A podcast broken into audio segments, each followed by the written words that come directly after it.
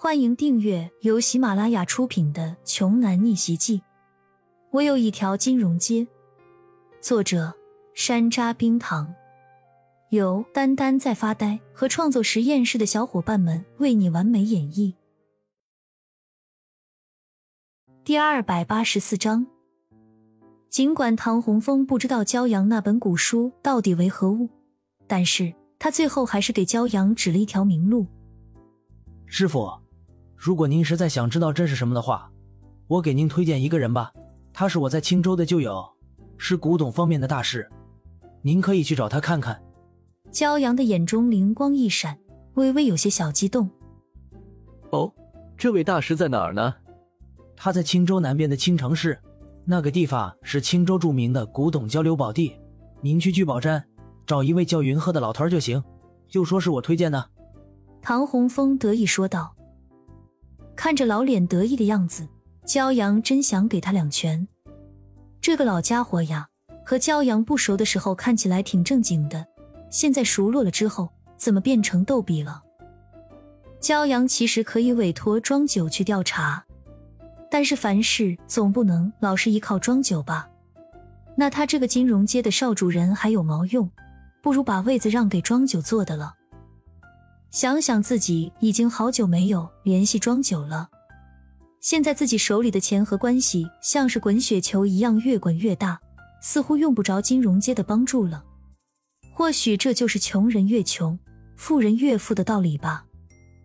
送走唐洪峰之后，刚念到的庄九就来了电话，他欣慰的在那边称许着骄阳道：“少爷，您这次干得非常漂亮。”整个金融街的很多管理者对您的评价不是一般的高。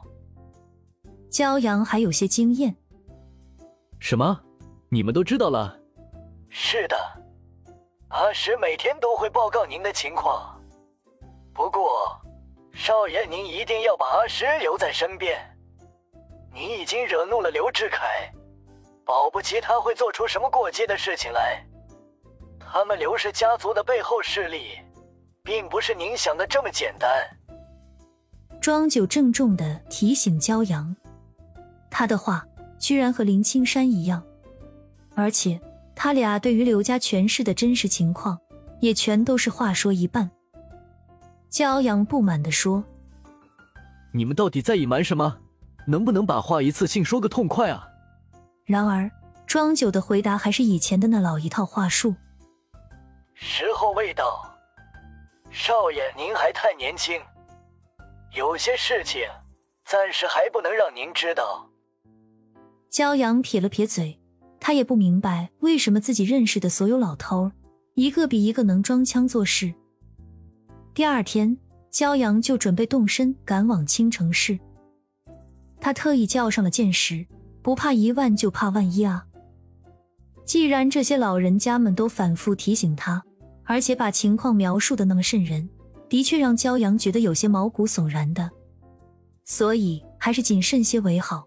反正剑石也是一个四处爱玩乐的性格，带着他出去走走，一举两得。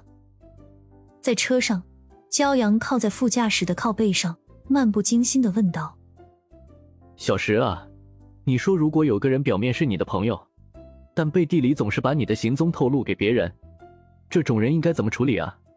见识是个老司机了，想都没想就脱口而出：“这再简单不过啊！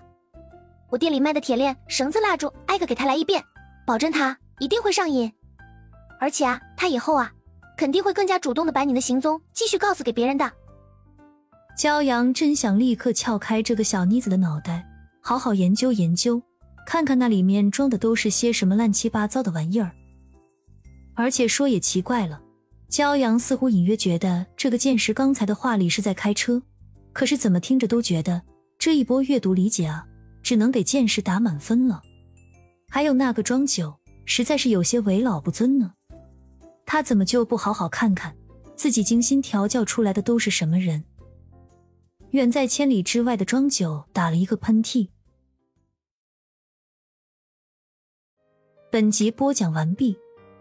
想听更多精彩内容，欢迎关注“丹丹在发呆”。